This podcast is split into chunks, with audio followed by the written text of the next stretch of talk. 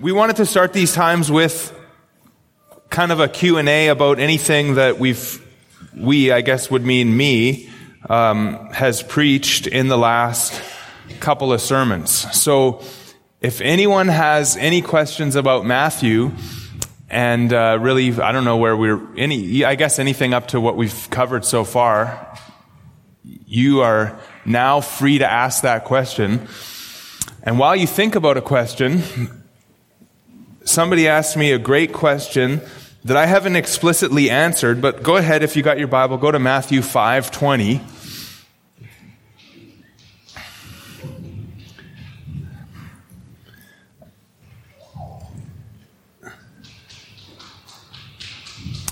Matthew 5:20 says, "For I tell you, unless your righteousness exceeds that of the scribes and Pharisees, you will never enter the kingdom of heaven."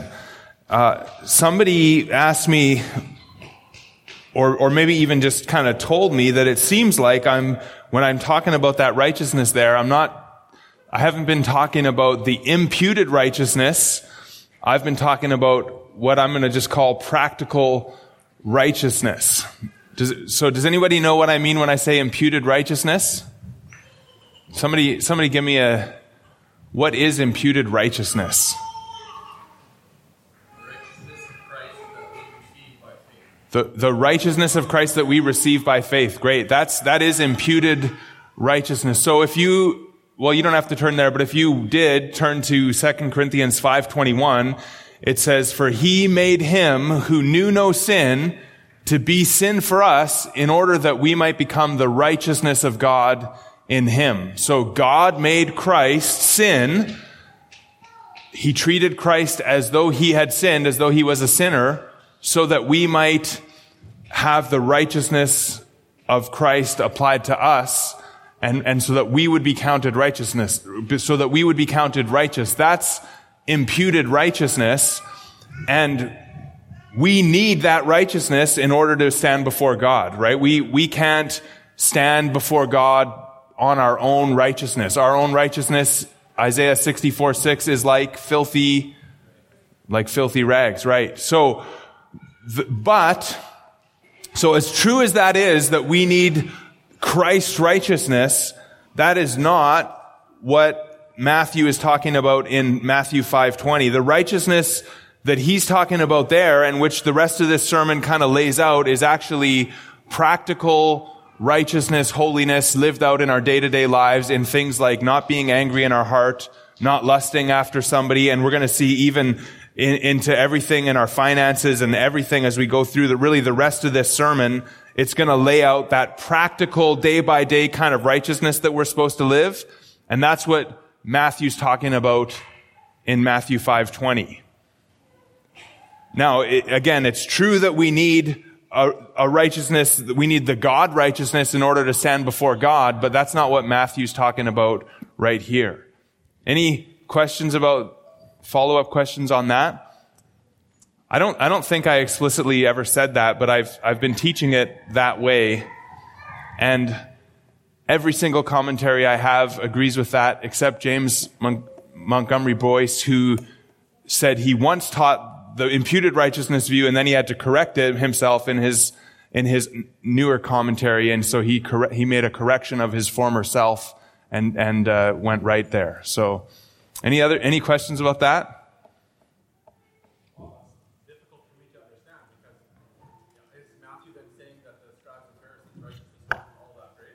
Yes, he is. Yeah. So Matthew's saying the scribes and Pharisees' righteousness wasn't all that great. And as we've been kind of preaching through it, we've seen already two times in 21 to 26 and 27 to 30 that they had this view of righteousness that it was only an external thing. As long as they didn't commit murder, they were, they were good. They, it was fine to be angry with people, call them names, but as long as you didn't murder, you were righteous. Or, uh, you know, you could even divorce someone and marry somebody else because of the lust that was in your heart, but they didn't view that as sinful unless they committed actual adultery with another person. So, and we'll, we'll kind of see that as we go through the rest of those verses. Yeah. So the, the righteousness of the scribes and Pharisees, although the, the world around them would have thought it very astute, very, very good righteousness. Matthew's saying that's not good at all. You need a righteousness higher than them. And it's really the righteousness of, of the heart that Matthew wants us to have and that Jesus wants us to have. Great. Any other questions about anything from Matthew chapter 1 all the way to Matthew chapter 5 verse 30?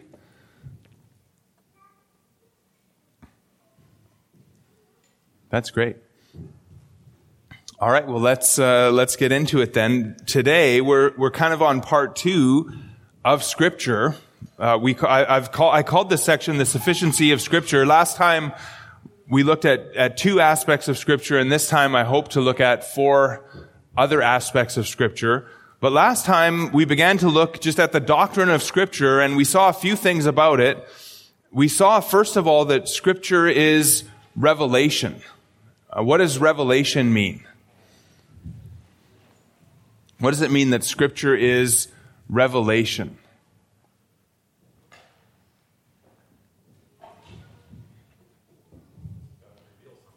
That it reveals something? Yeah, good. Yeah, Scripture reveals. Um, what does Scripture reveal? I guess lots of things, I guess we could say, right? Scripture is is God communicating to us so that with the intent to teach us about certain things, right? The world, about himself, about salvation, uh, and really everything that scripture tells us. So in scripture, God is revealing himself to us. And then we saw, secondly, that scripture is inspiration. And does anybody remember what, what verse we looked at that was about a month ago. What, what verse did we look at in particular that talks about inspiration?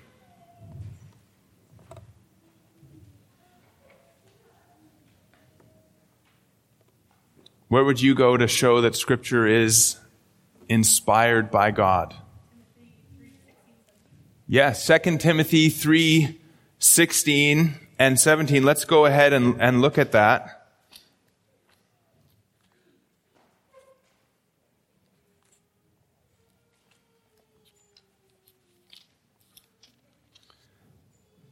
So 2 Timothy 3:16 says all scripture is breathed out by God and profitable for teaching, for reproof, for correction, and for training in righteousness. Now, does anybody else have a different version than the ESV here tonight? Put up your hand if you have a different version than the ESV. Okay, one, two. What do you What do you guys have? New King James. What does that say there?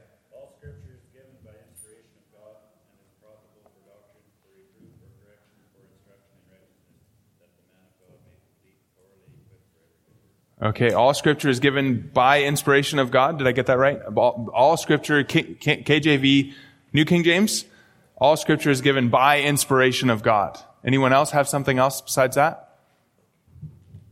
No? Okay. So, um, I think the, the New American Standard, if I remember right, says all scripture is inspired by God. But we, we looked at that word inspired or breathed out, and that was a compound word, theopneustos. Theos is God. Pneuma is, is wind, breath, spirit. And so all scripture is, the ESV really gets it really nicely, is breathed out by God. So scripture isn't breathed into, but it is breathed out by God.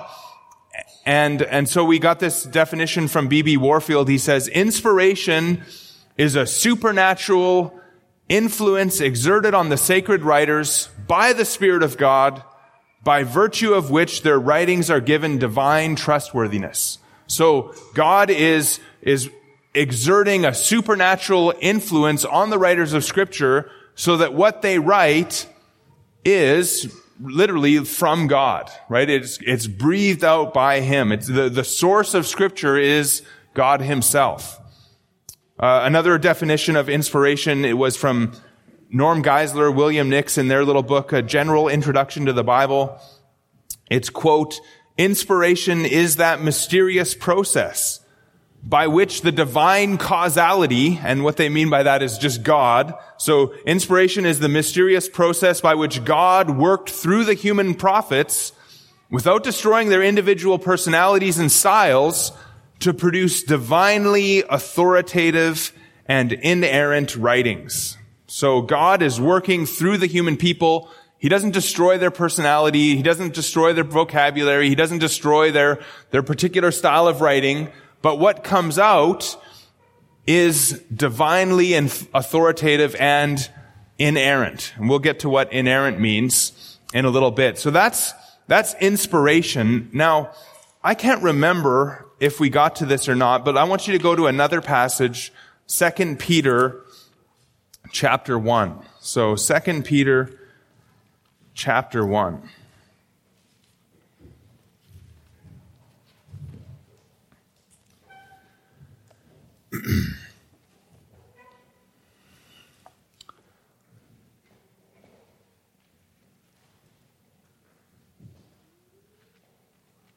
Second Peter, Peter's writing really a, a, letter to these people who have been influenced and are being influenced by false teachers, and he wants to point them to the word of God that's going to help them to kind of discern the, the truth and error of what's, of what's happening in their day. And in verse 16, he says, he's kind of defending his apostleship and, and the scriptures themselves. And he says this, he says, for we did not follow cleverly devised myths when we made known to you the power and coming of our Lord Jesus Christ, but we were eyewitnesses of his majesty. For when he received honor and glory from God the Father and the voice was borne to him by the majestic glory, this is my beloved son with whom I am well pleased. And we ourselves heard this very voice borne from heaven, for we were with him on the holy mountain. Now, does anybody know what Peter's talking about here at this time? When did Peter hear a voice from the majestic glory when he was on the mountain? Yeah, during the transfiguration. Great, thank you. So the transfiguration is, is what he's talking about there. And so he's saying, hey, I, I didn't, I didn't make this stuff up. I was there. We, we were there and we heard this voice from heaven, the, the word of God, if you want to say it that way. We heard the word of God speaking out of heaven, pointing us to Christ saying, this is my beloved son with whom I'm well pleased. We also saw, you know, his, his clothes made as white. I think Mark says something like whiter than any launderer could make them. And, uh, and so that's on the Mount of Transfiguration. But then look what Peter says right after that. He says, and we have the prophetic word more fully confirmed, to which you do well to pay heed or to pay attention as to a lamp shining in a dark place until the day dawns and the morning star rises in your hearts. Knowing this, first of all, that no prophecy of scripture comes to, comes from someone's own interpretation, for no prophecy was ever produced by the will of man, but men spoke from God as they were carried along by the Holy Spirit. Now, verse 19 is a, a really key verse for us. What, what is, does, what are some of the other translations that you have there on that one? We have the prophetic word more fully confirmed. Somebody want to just read that first little clause in another translation? You guys are all just such good ESV people. That's great. We have the prophetic word confirmed. Um, I think the New American Standard, I'm going to have to start bringing my New American Standard if I'm going to keep quoting from it. I think it says, we have the more sure prophetic word. But there's a, a word there that, that's a comparative word and it's talking about the prophetic word. And, and that word that, that's, that's talking about the prophetic word that's translated, at least in the ESV, more fully confirmed. That's a, a word that means firm or permanent. It's, it's something that generally relates to stability. And the, the idea of that word is that it's something that can be relied on and that, that won't cause disappointment or something that's reliable. And so it's actually used in Hebrews 6:19 of an anchor that that kind of keeps the boat secure. And and the idea then of this word or what Peter's saying when he says and we have the prophetic word you know made stable or or, or confirmed or some something that it can be relied upon the the idea there is that that he's making a comparison between the prophetic word and the spiritual experience that he had on the mountain. Okay, so, so there's this comparison going on between the experience that he had on the mountain and the, this prophetic word. And the, the, the, the comparison is that, that the, the word is more sure. It's more permanent. It's more reliable, right? Do you kind of, can you see that? So what Peter's telling us is that that the prophetic word, another translation from the, what's called the Net Bible translates it this way. The prophetic word we have as an altogether reliable thing. And you do well to pay attention to this. So Peter's comparing his experience with the word and there, there is some debate on exactly how this comparison works, but the idea here is that there's, that the Word of God is more certain, more reliable than his experience. Or, at the very least, the Word of God is, is elevated. It's, it's very certain or altogether certain in comparison with his experience. Is that, are you guys following that? So, you know, you think about Peter on the mountain. So what, you know, let me ask you it this way. What would you rather have? Would you rather see Jesus on the mountain transfigured before you and hear a voice from heaven? Or would you rather have this. And Peter's saying to us, because of the nature of prophecy, this is the more sure thing. Does that make sense? This is the more sure thing. And so Peter's saying, hey, you know, I had this experience. I'm not making this up, but you have the, the even better thing, the word of God. And so that's really, really important as we think about scripture. Now, verse 20, look at verse 20 again, he says, knowing this, first of all, that no prophecy of scripture comes from anyone's own, from, from someone, someone's own interpretation. So Peter's saying there that scripture, the, the prophecy of scripture, the, the way that scripture is created, it doesn't come from somebody's own, from, from the author's own wishes. It doesn't come from somebody's own desires. It comes from like we already saw, it comes from God. And then he explains that further in verse 21. For no prophecy was ever produced by the will of man, but men spoke from God as they were carried along by the Holy Spirit. So again, prophecy, scripture didn't come from men's will. It came because the Holy Spirit was doing something. And what the Holy Spirit was doing there is he was carrying along these men that came from God, right? So, so God raised up these men and prepared everything about their life. And then the Holy Spirit came and, and carried them along, or the, that word just means to, to bear or to carry. It's a, a very common word to, to kind of carry any kind of a thing. And, and so what we see then, again, is that this isn't some kind of dictation thing that happens, that, right? This, these, these men themselves spoke, but the way that they spoke was such that it, that what they spoke came from God.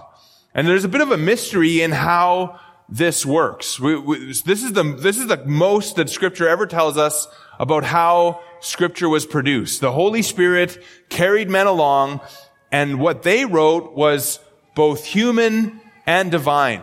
So that we can say that Moses wrote something, or we can say that God wrote that same thing. And often that's actually interchanged in scripture. Moses said, God said. Luke said, God said. Peter said, God said. It's because there's a, a human and a divine author. But what we, what we see from both of these things is that, that it's breathed out by God or that it's carried along so what they spoke was from God. What we see is that the ultimate thing that scripture depends on, eh, or, or maybe I should say it this way, ultimately scripture is God's word, not men's word. It's ultimately God's word. John MacArthur commenting on 2 Peter here says this, quote, the Holy Spirit thus is the divine author and originator, the producer of the scriptures, end quote. The divine author and originator, the producer of the scriptures.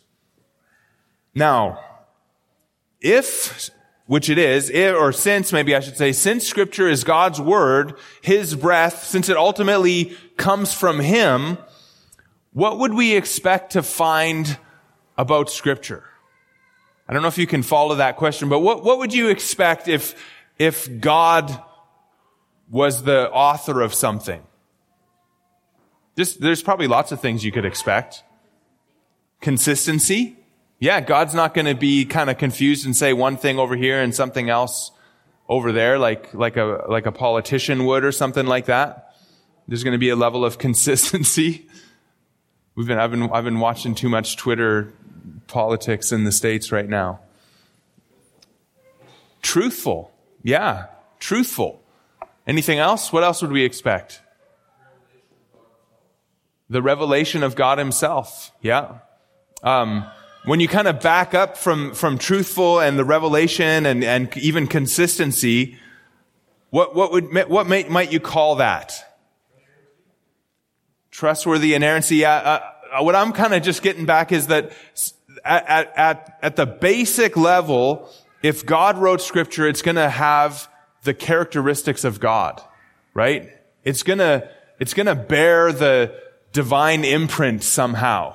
There's going to be something unique about scripture versus every other writing in the world because there's something pretty unique as we saw two times ago about the God who wrote it. So James White says this in his book called Scripture Alone. He says, quote, if the scriptures originate in the very breath of Almighty God, that is, if their origin is intimately and essentially divine, then their nature cannot be any less than would be commensurate with their source. So he's saying that the nature of scripture is gonna, is gonna be connected to the source of scripture. There, there, there's gonna be something about scripture that's special because the source of scripture is, is special. So then he says, continuing, he says, while theopneustos, that's inspired, that's that word that means God breathed, while theopneustos does not speak first to nature, it does by logical extension. Since we, since we know that the scriptures come from God as from his breath, and that they are the creation of the Spirit, we are compelled to certain conclusions about their nature. Right? So that makes sense. If, if God wrote it, there's going to be certain things that are going to be true about the nature of scripture and that's what we're going to kind of go into next. And we're going to handle these two things together. And th- those are inerrancy and infallibility.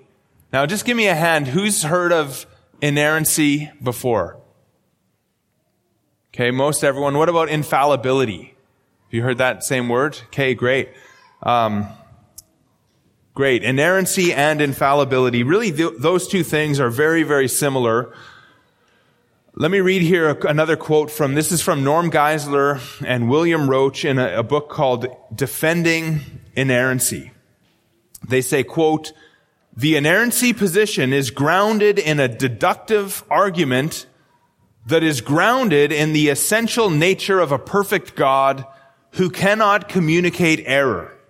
Christianity, unlike the ancient philosophies, recognized that it was the divine, that it was of the divine nature, or the, sorry, Christianity, unlike the ancient philosophies, recognized that it was of the nature of the divine being to be perfect.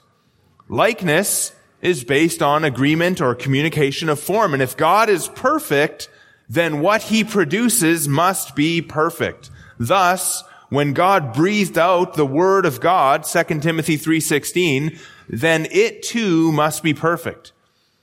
The concept of formal equivalency is what Warfield pointed to with the motto, as scripture says, God says, and as God says, scripture says, or as God is perfect, so the scriptures are perfect. And as the scriptures are perfect, so is God perfect. So that is kind of what we're doing here. We're, we're, jumping from the nature of God. If He breathed it out, then we can, because of we know what God is like, we can understand certain things about Scripture. Now, the, the first one, and really again, these two things are tied together. This is, this is an inerrancy. And um, what I want to do is give you a, a syllogism for an inerrancy. It's kind of like a logical argument, okay? And it goes really simple. First thing we've already covered, scripture is God's word, right? Scripture is God's word. Number two, God is a God of truth, right? God is a God of truth. He is incapable of error. Number three, God knows everything. He's omniscient. I'm going to come back over these things. He is omniscient. And so therefore we can conclude that the scripture could never be in error, right? Do you kind of see the logical argument there? God, scripture is God's word. Number two, God is a God of truth. And, and let's look at that. God is a, a God of truth. Let's go to a couple of scriptures here. Let's go to uh, Deuteronomy 32 and verse 4. This is a, a key verse as we studied the attributes of God that we, we looked up often. I think we, we mentioned it probably in the first one where we talked about a high view of God.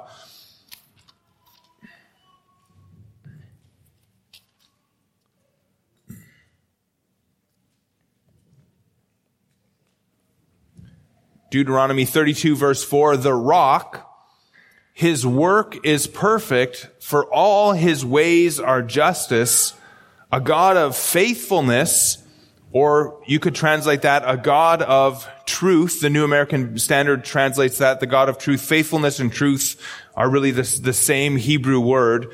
A God of faithfulness and without iniquity, just and upright is he. Or Psalm 31 and verse 5. Let's, let's go and let's look at that as well.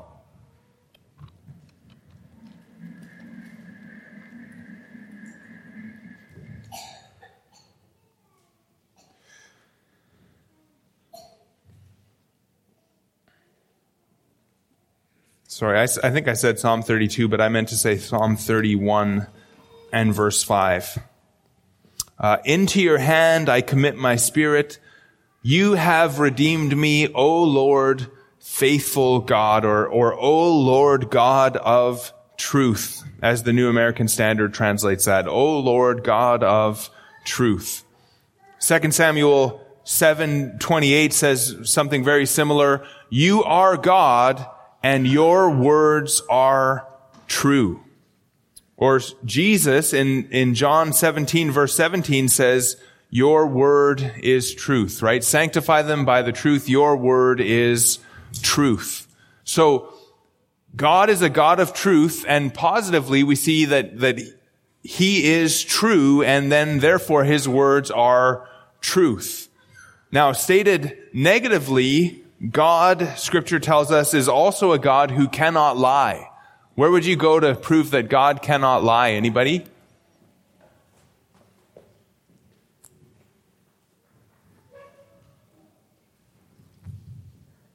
Is that a, is that a hard one? Maybe it's harder than I think.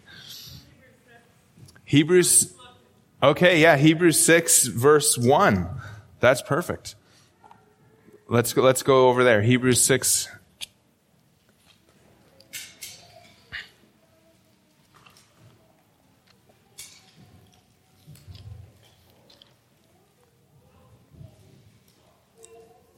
You know what? It's not Hebrews 6 1. I think it's like Hebrews 6 18. Yeah. Okay. So I got that wrong in my notes here. Uh, Hebrews 6 18. So that by two unchangeable things in which it is impossible for God to lie, we who have fled for refuge might have a strong encouragement to hold fast to the hope set before us. So there's two unchangeable things that are given there. The first one in verse 17 is an oath and the second one is that it is impossible for God to lie. So there's something that's impossible for God to do. He cannot lie. Another place we could find that is in uh, Titus chapter 1. Titus chapter 1 in we look at verse 2 in hope of eternal life which God who never lies promised before the ages began which God who never lies or the New American Standard Bible again God who cannot lie. Uh, another place that we see that is Numbers 23:19 God is not a man that he should lie nor a son of man that he should repent. Has he said and will he not do? Or has he spoken and will he not make it good? So God is on the one hand true. God on the other hand can never lie. It's impossible for him to ever lie. And so we know then that what he speaks is going to be true, but there's one more thing that could happen that could kind of undermine this whole thing. And that would be if God truthfully spoke something, but he didn't know what he was talking about, right? If, if God was lacking some kind of knowledge, right? We can do that. We don't know something, and so we say something, but we didn't know certain events or something, and so we could sometimes speak something that's not true because we just didn't know that that was going on, right? So I could say it's dark outside and, you know, for some weird reason that, I don't know, the sun came out or, I don't know. That's just, that's like the dumbest example of all time, but, you know, something, right? but, but, lack of knowledge could be a reason that somebody intends to speak the truth, but they don't actually do that. But that's not the case with God because Job 37:16 tells us that God is perfect in knowledge. Or um, 1 John 3:20 says that God knows all things. So there's no lack of knowledge that would would kind of hinder God from ever speaking the truth. Wayne Grudem summarizes God's omniscience, God's all-knowingness like this. He says, quote, God fully knows himself and all things actual and possible in one simple eternal act. So, God is true. He cannot lie. He is the one who spoke the word of God. Therefore, the word of God can never err. God cannot err and therefore what he speaks cannot err. So the, the two aspects of God's nature show us that God cannot err, he cannot lie, and there's nothing that he misunderstands or does not know. And therefore, we can conclude that the scripture is incapable of error. Now, when we talk about that, and, and um, I'm not sure how deep we want to go into that, into this, but when we're talking about the inerrancy of scripture, we're talking about the original manuscripts, right? When Paul wrote Corinthians or when Paul wrote um, Ephesians or whatever whatever book you know Moses wrote, when they originally wrote it on that original manuscript, that thing was without error. Now, obviously, if I go and I copy that thing, I'm capable of making an error in my copying. And, and we, we've even seen that throughout history. The, you know, there was the, the King James Bible. Have you heard about the King James Bible that was called the Wicked Bible? Because they forgot to put thou shalt not commit adultery.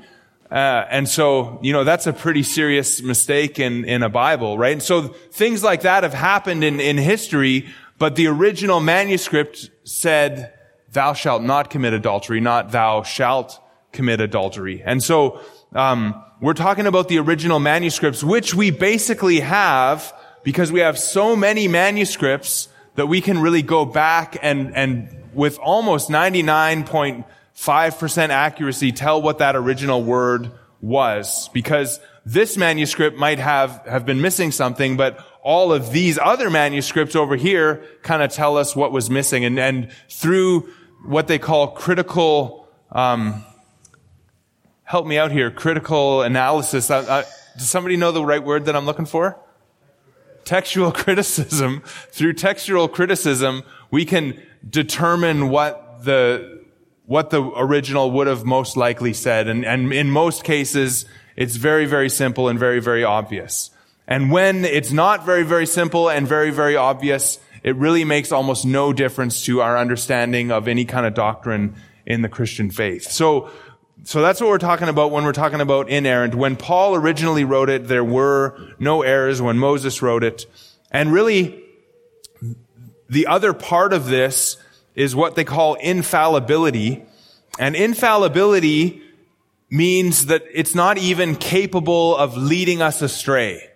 So inerrancy means it's without error. There are no errors. Infallibility technically and originally just meant that it's not capable of leading us astray.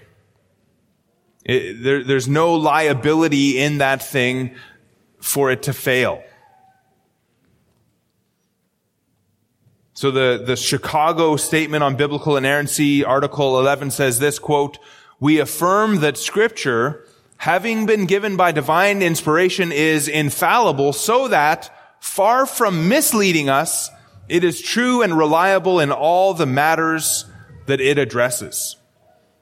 So it doesn't lead us astray, but it's true and reliable in all the matters that it addresses. Now, you gotta be careful since 1960 onwards though, it, because some people who don't want to believe in inerrancy, that the scriptures are inerrant, they have, they kind of like to use this word infallible, and they actually mean of it less than it historically meant. And so that's kind of like a, and what they say with, the, with infallibility is that when they speak about infallibility, they mean that it's not quite inerrant, but, you know, in things of faith and practice, it's, it's pretty good.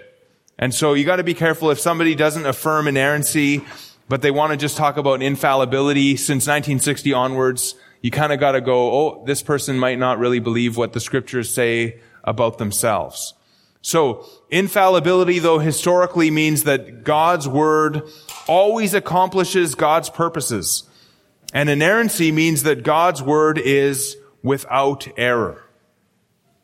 Uh, John Feinberg, oh, it's either John or Paul Feinberg said this quote, inerrancy means that when all the facts are known, the scriptures in their original autographs, that is the original manuscripts and properly interpreted will be shown to be wholly true in everything they affirm, whether that has to do with doctrine or morality or with the social, physical, or life sciences. So basically, scripture is true in everything that it affirms, right? Everything that scripture tells us, that is true. Doesn't matter if it's about our faith or about how many men there were in Israel at that time or any kind of thing like that. Scripture, when whatever it affirms is true, even when it records the words of Satan, which are lies, it records those lies truly without error, right? Exactly what he said. So any questions about inerrancy or infallibility?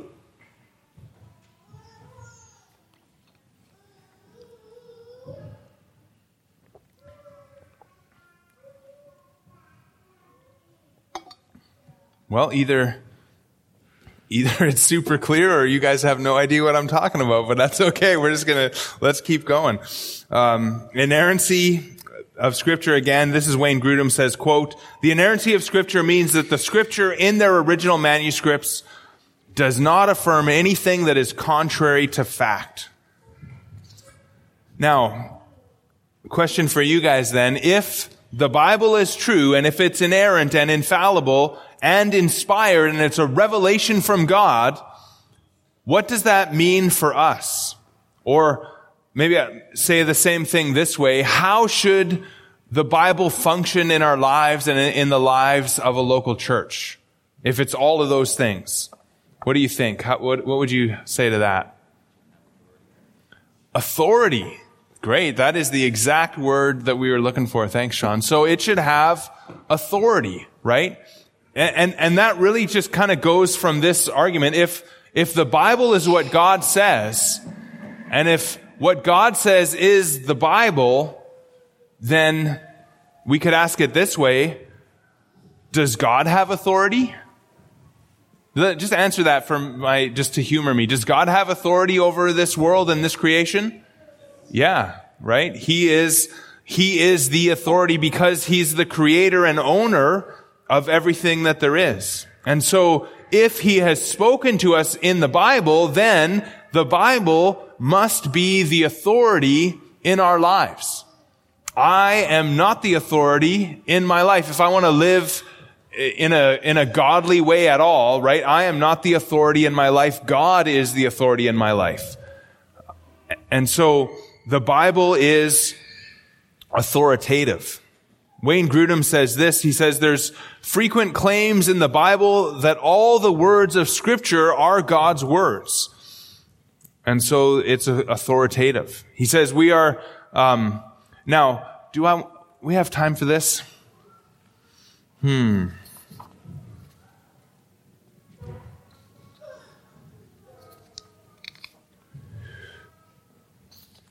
I think we have time for this. Okay, so I just, this is kind of a little bit of a, a, a side rail here, but the way that we become convinced of the Bible's authority is by the power of the Holy Spirit as we read the scriptures. Okay?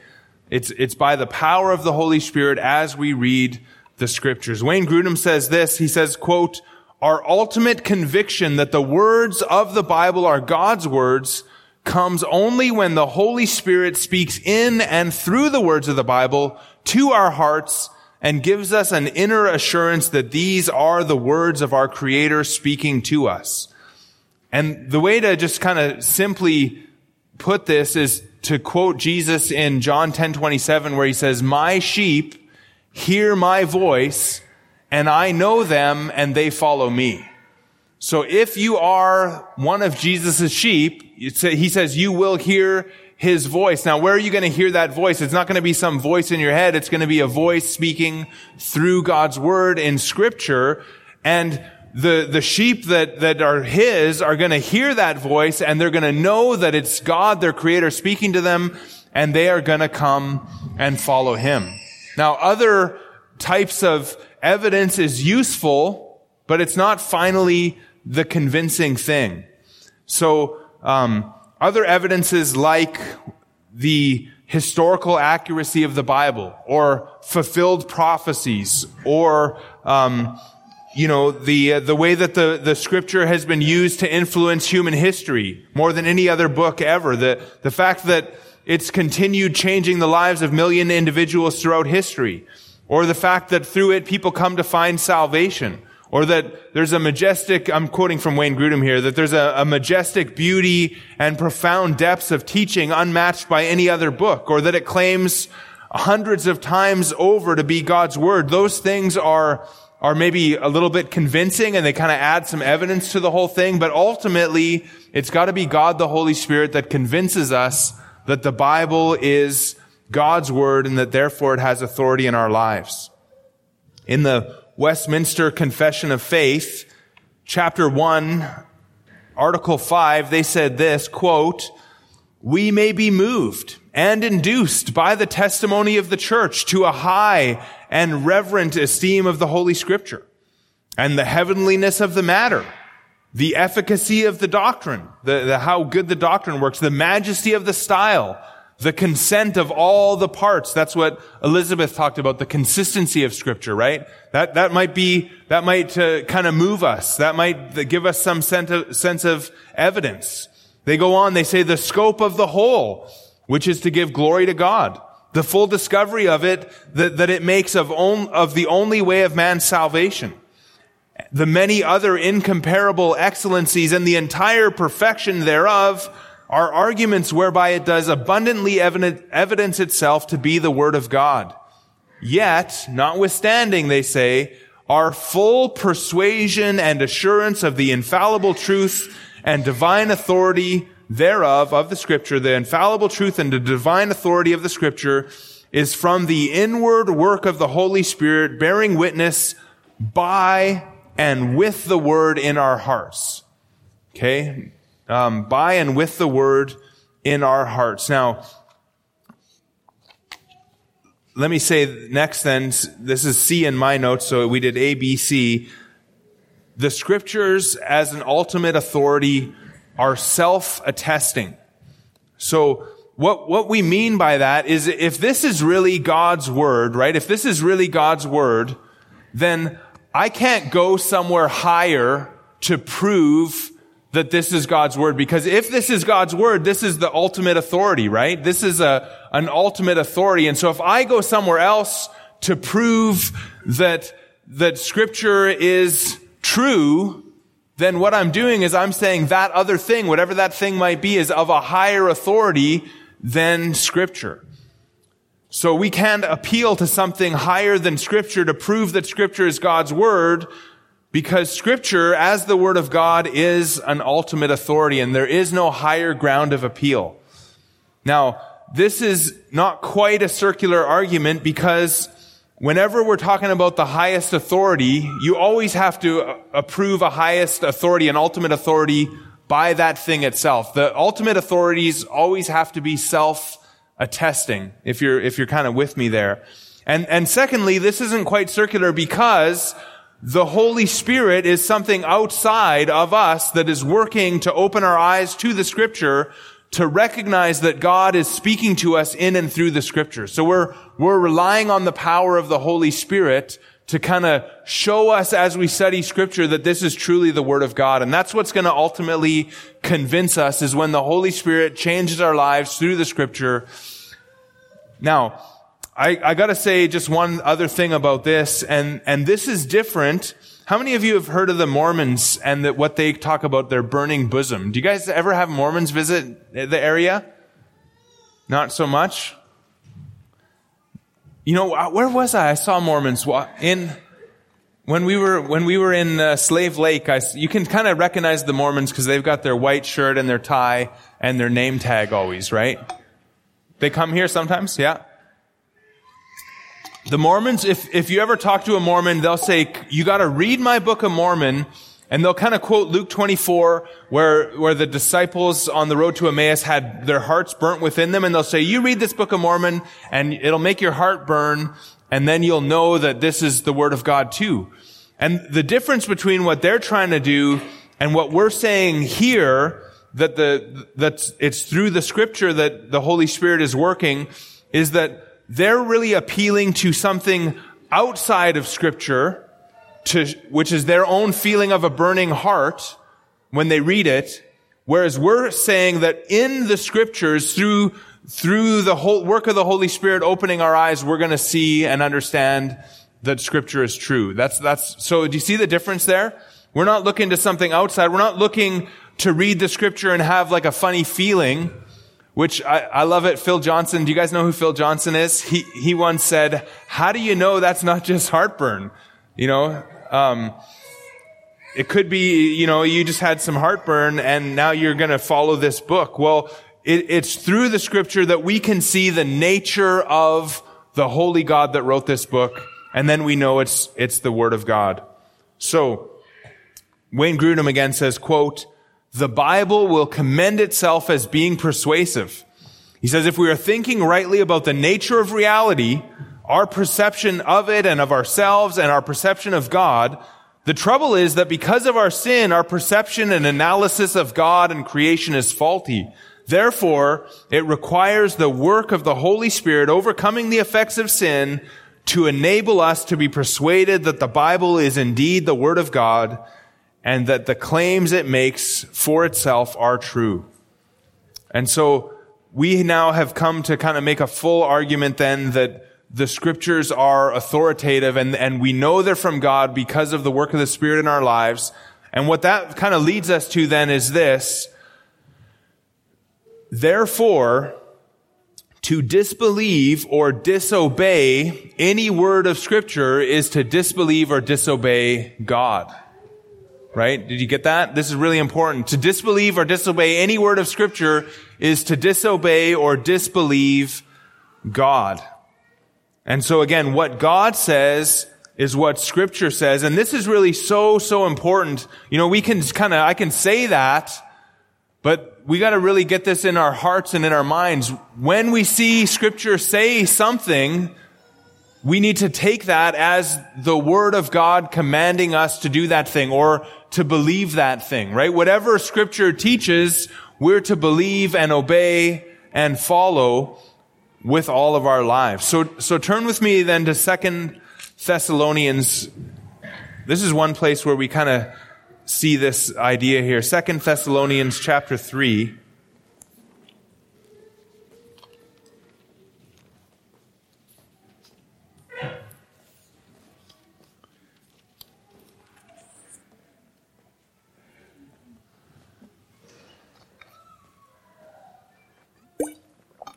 Paul recognizes here that he is an apostle and that what he is writing is scripture. And so look at what he says in 2 Thessalonians 3:14. He says, "If anyone does not obey what we say in this letter, take note of that person and have nothing to do with him that he may be ashamed. Do not regard him as an enemy, but warn him as a brother." And so Paul, as an apostle, as a, a writer of scripture, he, he says if, if somebody doesn't obey what I say in this letter, Second Thessalonians, the, the, the church is to take note of that person and have nothing to do with them. And, and what we just want to see there is that Paul, as a writer of scripture, expects us as Christians to obey the scripture. And so the scripture then functions as an authority in our lives. What it says, we are to obey. Now, when I preach then, right, when I, like when I preach this morning, what I'm trying to do is I'm just trying to show you what the scripture says, right? I, ho- I hope you can kind of see that as we've been going through. I'm not, I, like, I'm not trying to tell you what I think because like, I, why would you care what I think, right? I, like, sometimes I don't even really care what I think, right? It, it, it just, it doesn't really matter what I think or what, what matters is what is God saying here.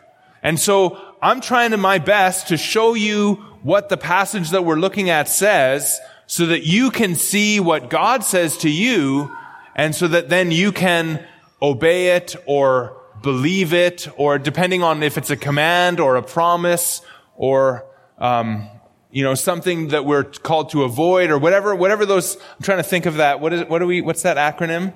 Do you remember that acronym for the different things that scripture does? No? Sorry.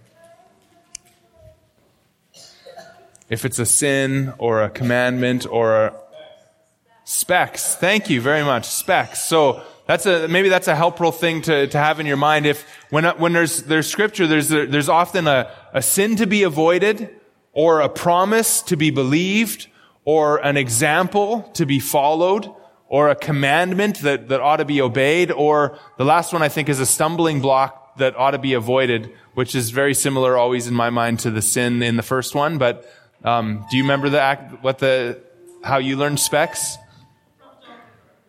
Okay, from John MacArthur. Okay. There's another one too, but I, I forget what that one is. But th- that's, those are the kinds of things, right? We're looking for what is God saying in this particular passage, and whatever He says, we either believe it, follow it, obey it, do it, whatever, you know, whatever the, the thing is, we, we, we submit to it as our authority, no matter what that's going to cost us. So when I preach to you, I'm trying to just show you so that you can see it for yourself, so that you can go back to that passage and say, yeah, it says right here, and this is what it means, and therefore this is what I must do in my life. So I, I don't, I don't have any authority to tell you guys what to do. And I, I just want you to always know that. I have, I do not tell you in any way, shape, or form what to do with your lives but I do try to tell you what God says that you should do and make it clear so that you can follow that and obey it. Um, so I try, and then I, I very forcibly at times try to impress on you to and and um, urge your conscience to obey that thing once I've shown you what the Scripture says. And so that's what I'm doing when when I'm preaching. You guys, you don't need my ideas. You need to know what God says. And God's word was written always, every book, every part of it was written with a purpose or with multiple purposes. And so what we want to do as we study the scriptures, we want to understand what was this written for to the original audience that it was written to. And then we can go from there and say, okay, well, how does that apply to my life, right? I'm not, I'm not, uh, uh, an Israelite in Moses' day receiving the law, but there's certain things that are still applicable to my life as I look at what Moses wrote to those Israelites. Right? Does that make sense? And so there, there's kind of four areas of application in scripture that we can, we can glean. The first one is sometimes scripture just tells us events, things that happened. And we hear about those things that happened and we worship God for what he has done in the world, in history. Then there's things in scripture that teach us theology. They teach us about who God is and what he is like. And so we come to know him through understanding what he's like in the world. That's applicable directly to our life. Then there's, there's commandments in scripture that expect a moral response. And so those commandments are things that I am to follow and do. And then the other thing that, that the way that scripture applies is when, when we just understand what God is doing in the world, right? When we, when we understand God's plan and purpose in the world, then it helps us uh, to apply that in our lives. And when whatever's going on in our world, we understand, well, we know what God is doing. God is building his church, right? God is, he, Christ is going to come again. And so those kinds of, those are kind of four areas of the application of scripture and, and four areas that it functions as an authority in our life. So when we, when we see events that God has done, we worship Him for what He's done. When we see, um, when we see who He is, we worship Him and we know Him and our relationship with Him is developed. When He tells us to do certain things, we respond to the, His moral commandments. And then when we understand what He's doing in this world, that also is applicable in our lives. Now, that was, that was the inspiration, inerrancy, infallibility, and authority of scripture. We got one more, and uh, we want to, we have time to get through that. And, and this is really very, very important as well for us. And this is called the sufficiency of scripture. Now, I want you to go back with me to 2 Timothy 3.16. Let's go back there.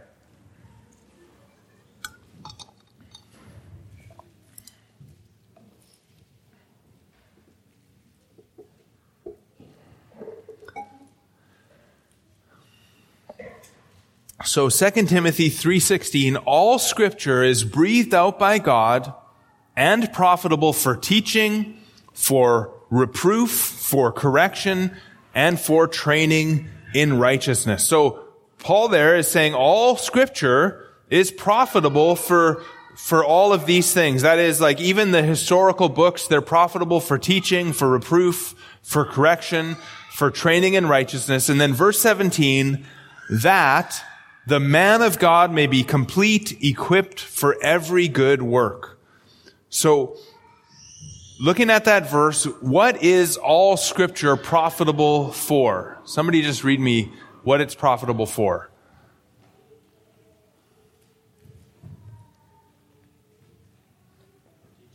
For teaching, for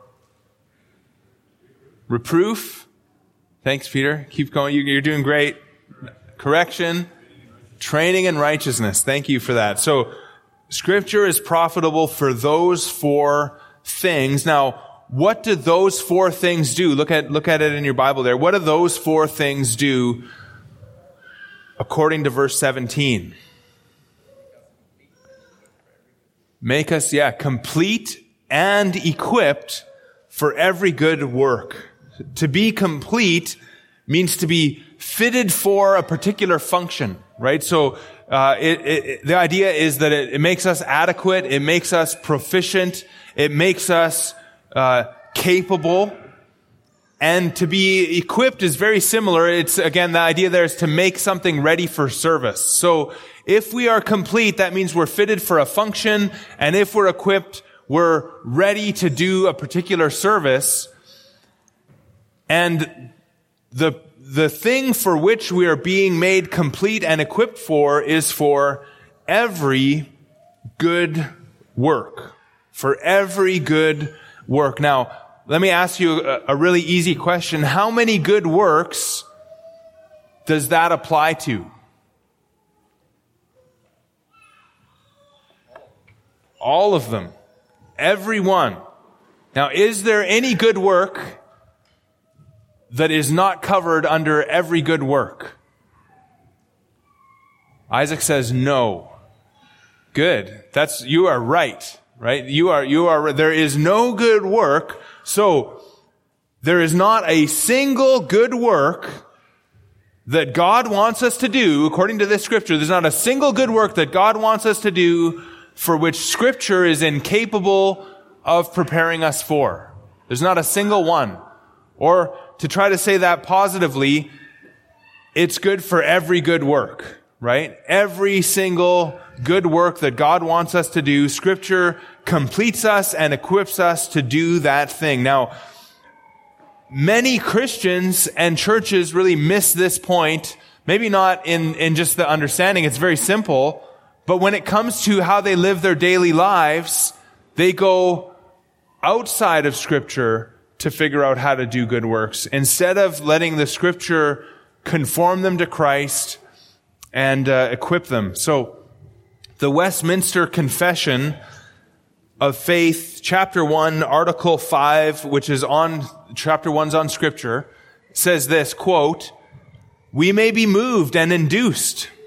Oh, uh, you know what? This is what I read before, but let me read it again here. He says, they say, we may be moved and induced by the testimony of the church to a high and reverent esteem of the Holy Scripture and the heavenliness of the matter, the efficacy of the doctrine, the majesty of the style, the consent of all the parts, the scope of the whole, which is to give glory to God, the, the full discovery it makes of the only way of man's salvation, the many other incomparable excellencies and the entire perfection thereof are arguments whereby it doth abundantly evidence itself to be the word of God, yet notwithstanding our full persuasion comes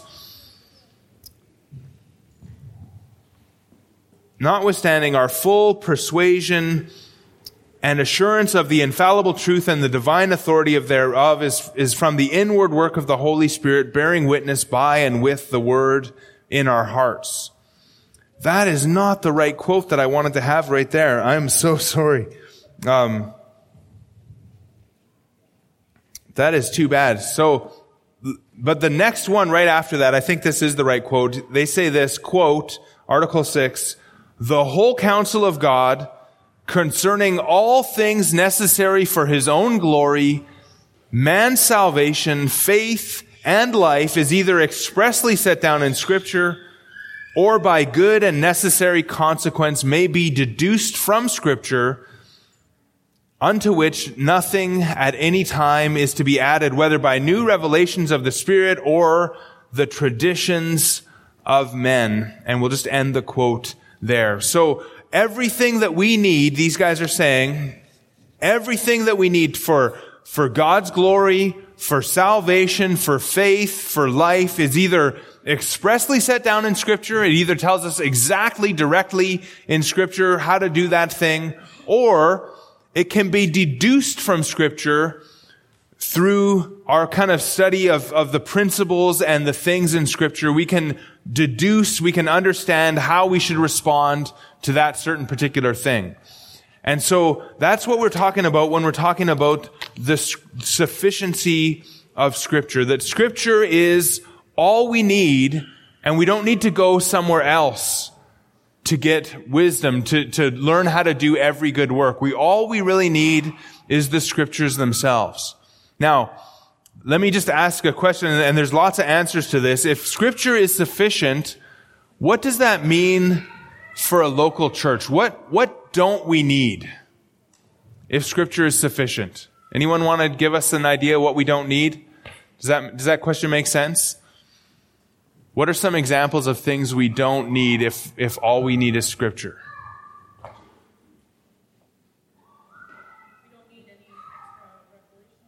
We don't need any extra revelations. Yeah, that, you know, that's especially true in, in, in some areas. You know, you're looking for a prophet or something to tell you something. Well, prophecy we believe has ceased, but we don't need a prophet to tell us if God's already told us exactly what we need for every good work, right? So we don't need some kind of a, a prophet to tell us something. We don't need an extra revelation. We don't need a dream or a vision or something like that. We've got scripture. What else would be an example of something we don't need? The Westminster Divines gave us a good one. when they said the traditions of men, right? That's the traditions of men aren't necessarily, or I should just say it really boldly, the traditions of men aren't going to equip us for every good work that God wants us to do because he's already given us what he actually wants us to have in the scripture. So the, the traditions of men are something that we don't need. What, what else maybe we don't we need?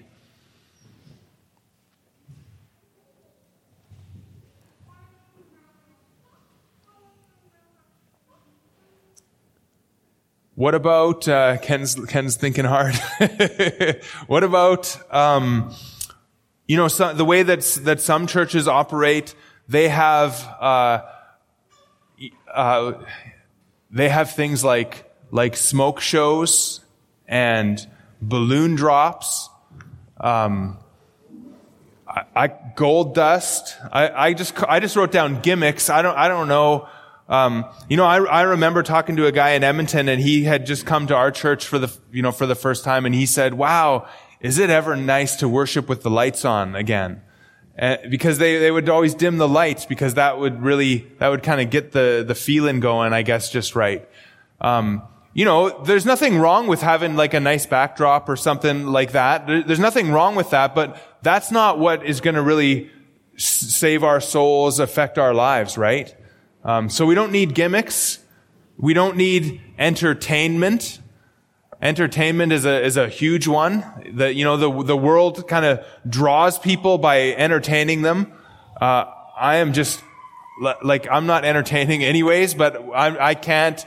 I, like I I'm not trying to entertain you on Sunday morning. I'm I'm trying to teach you God's word and show you what it says uh, yeah, if you know, if you wanted an entertaining pastor, you got the wrong dude, you know, and, and that's great because you don't need that, right? Um, so, so I'm, I'm, glad for that too. Um, we don't need uh, emotional appeals, right? I'm not, I'm not trying to do something to your emotions. I'm trying to do something to your mind, right? I'm not, I'm not, I'm not I don't need to stir your emotions on, on Sunday morning. It's great if the Word of God captures your heart and your emotions are stirred. That's, that's great. The, you know, the, the Word of God should affect our emotions. When we think about how great God is and how awesome Jesus Christ is, something should probably stir in our hearts. But I'm not going for the emotions first of all. Um, other things that we don't need is, is worldly wisdom. Uh, a lot of churches have, are, are trying to, um, to, to draw people and, and make their church successful by implementing modern business practices and, and kind of going to the worldly philosophies and bringing those into the church so that they can, they can influence the church. We don't, we don't need that because scripture already tells us everything we need in order to, to build the church with Christ that he's building.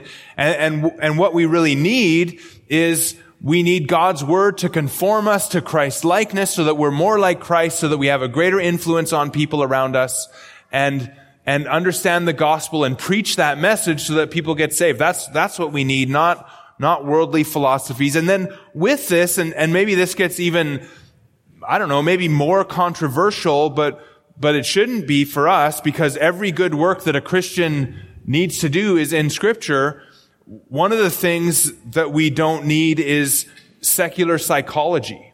The, the, the study of, of man in the psychological world, it comes from, uh, from an unbiblical view of man, right? They, they deny that men are sinful, and then they've kind of developed a theory of how to cure men of his problems. They don't even really know or define what man's problem is, which we're going to cover this next time, man's problem is ultimately sin. And so secular psychology is trying to deal with the, the fruit of men's lives by, um, by ignoring the actual root of man's problem, which is, is sin itself. And so we don't need secular psychology and we don't need what they call Christian counseling. Christian counseling sounds really good, right? Don't you want Christian counseling? But Christian counseling is, is secular psychology with a few Bible verses kind of added on top. We don't need that because what we really need again is, is God's word, not God's word taken out of context and, and really secular psychology with some Bible verses slapped on. Biblical counseling is, is the, the word that we use for real counseling that, that's from the Bible and, and fully based on the Bible. That's good because we're using the Bible to teach people how to live their lives in this world in a way that glorifies God. That's biblical counseling. So those are, are some of the examples of what we don't need. What, what we do need, did you have something, Dwayne? Yeah.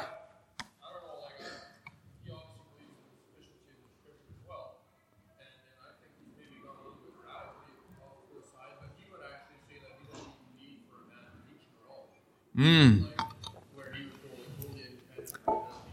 So Dwayne knows a guy who says he doesn't need any man to teach him at all because he has the Holy Spirit. Um, yeah, that's that's that's great. What what I would say to that is, first of all, Scripture teaches that there's people called teachers that are helpful to to teach us God's word and that are gifted especially to do that. Um, I I would also I don't know if I'd be so bold to, you know, I'd want to have a nice conversation with your friend, but I, I would, I might want to say that that's a very arrogant position to think that you're so gifted by the power of the Spirit that you can understand the word better than everyone who ever went before you. Like there's, there's people who understood the word better in throughout church history that now help us to learn the word.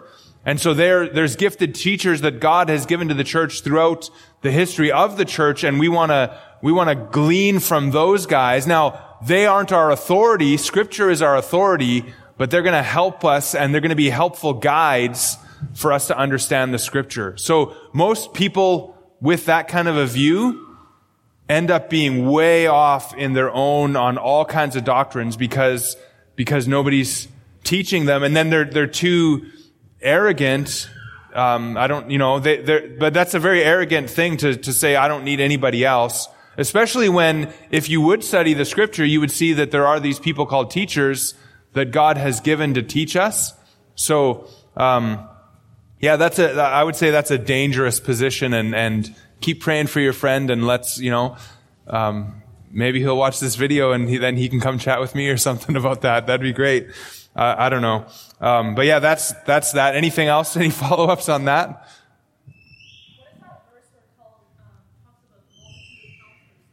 Yeah. Somewhere in Proverbs it says in a multiple, in a multitude of counselors there is wisdom. You know, Proverbs is a book I just don't have the verses down on. I, I wish I did, but you got one of those Bible search things.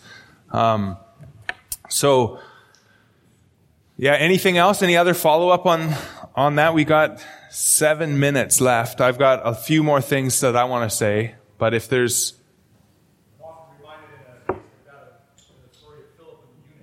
Philip and the eunuch, yeah.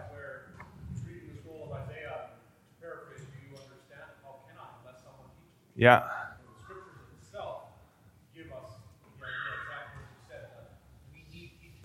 Yeah. Yeah.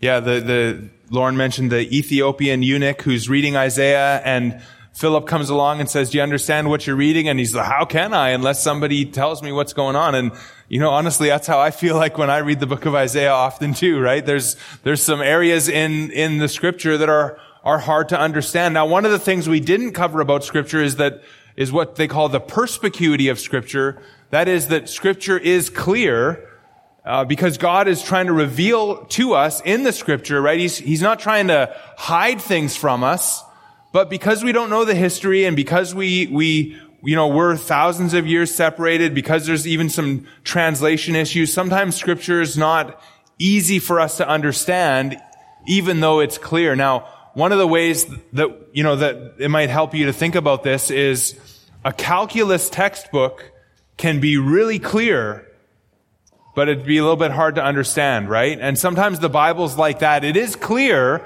and if we don't understand it, the, the fault's probably our own, but we also need to understand that the writers of Scripture were very sophisticated, and they had a deep, deep knowledge of the Scripture, which I think we've seen a little bit in Matthew as we kind of see like Matthew will give us one little verse, and he expects us to understand the whole context of the messianic seed line eh, or the, the whole context of a chapter in Hosea, which he just gives us one verse to kind of cue our mind to that, that whole context of Hosea 11.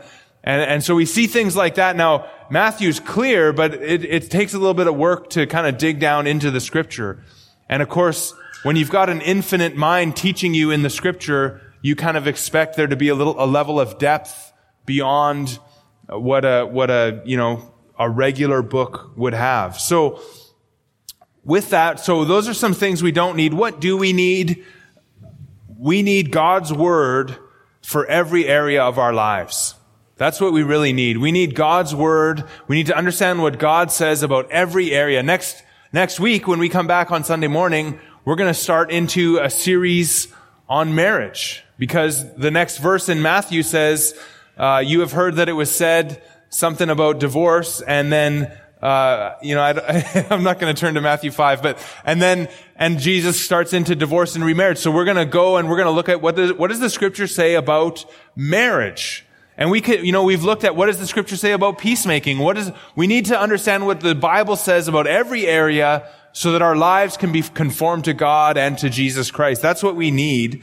And so if, if scripture is sufficient, we can never say about it things like this, that it doesn't work. Or, you know, I think sometimes we hear things like that. Well, you know, I tried to do what God says, but it, it didn't work. Well, no, we don't say that. If God is our authority, then we say, I'm going to do what God says, and I'm going to leave the results up to Him, right? I'm going to do it the way that God tells me to do it in His Word. I'm going to live the way, you know, I'm going to, let's just go back to marriage. As a husband, I'm going to love my wife as Christ loved the church as best as I possibly can. And I'm going to follow His commandment on that. And if it doesn't seem to work in my marriage, I'm just going to keep on doing that. Even if it doesn't work because I want to obey God, right? Doesn't, now, Eventually, if you love your wife the way Christ loved the church, it's probably going to bless your marriage, right? Um, I think most of us could testify that as we've done that by God's grace, we have seen it bless our marriage. But even if it doesn't, we're going to obey God. And that goes for every area. It doesn't matter if it, if it works. If an all-wise God and an all-knowing God has authoritatively spoken to us in His Word, then we're going to obey that. We're going to believe that and we're going to leave the results up to Him. And so as a local church, then our job in every ministry that we have, in every, even every relationship and fellowship thing that we have, our job is to communicate God's word and leave the results up to Him. So, um, so we've seen then in this series so far, we've seen that we as a, a local church are committed to having a, a high view of God and then that high view of God then means that we have a high view of God's Word, and we're going to follow God's Word. Now, next time we do this on a Sunday night, we're going to come and we're going to look at, at man. And we're going to see what does the Bible say about man and man's problem and who man is. Um, because the church is made up of, you know, men and women. So um, the, the, the next thing that we're going to look at then is what, what I'm going to call a, a proper view of man, a biblical view of man, and we'll, we'll see how do we, how are we called to minister to man according to the scripture. So yeah, thanks for being with us. I guess we should close all things in prayer. Let's do that. Father, we uh, thank you for our time together. Thank you for this amazing book, the Word of God that you have given us, Old and New Testament, 66 books. Thank you that you have spoken to us in it without error and infallibly, that, that you are the one speaking to us in it. It's not, it's not me speaking. It's not uh, something else speaking. It's not just a book, but you yourself are communicating to us through this word.